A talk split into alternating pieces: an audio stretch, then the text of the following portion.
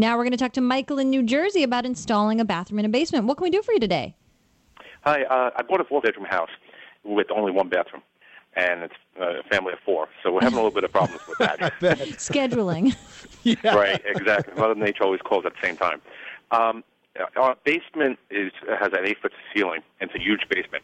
Okay. And uh, but the sewage pipe is three feet off the ground. Is there Right. anything I can do to install a bathroom down there? Yeah, you absolutely can. What you need um, is a type of pump. Is it a lift pump? Yeah, and basically what happens is the waste flows into this pump in the floor that is about the size of a sump pump, but it's different. It's all sealed, and it grinds the waste and then lifts it up high enough so that gravity can make it flow into the typical drain line for the house. Would you need one lift pump per fixture, or can a lift pump in one bath handle like a toilet and a shower? No, it would be one one pump for the entire bathroom. Oh.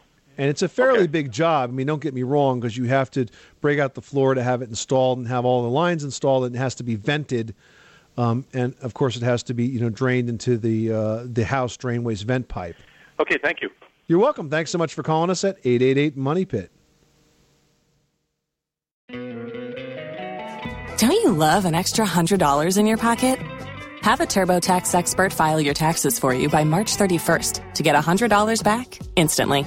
Because no matter what moves you made last year, TurboTax makes them count. That means getting $100 back and 100% accurate taxes only from Intuit TurboTax. Must file by 331. Credit only applicable to federal filing fees with TurboTax full service. Offer can be modified or terminated at any time.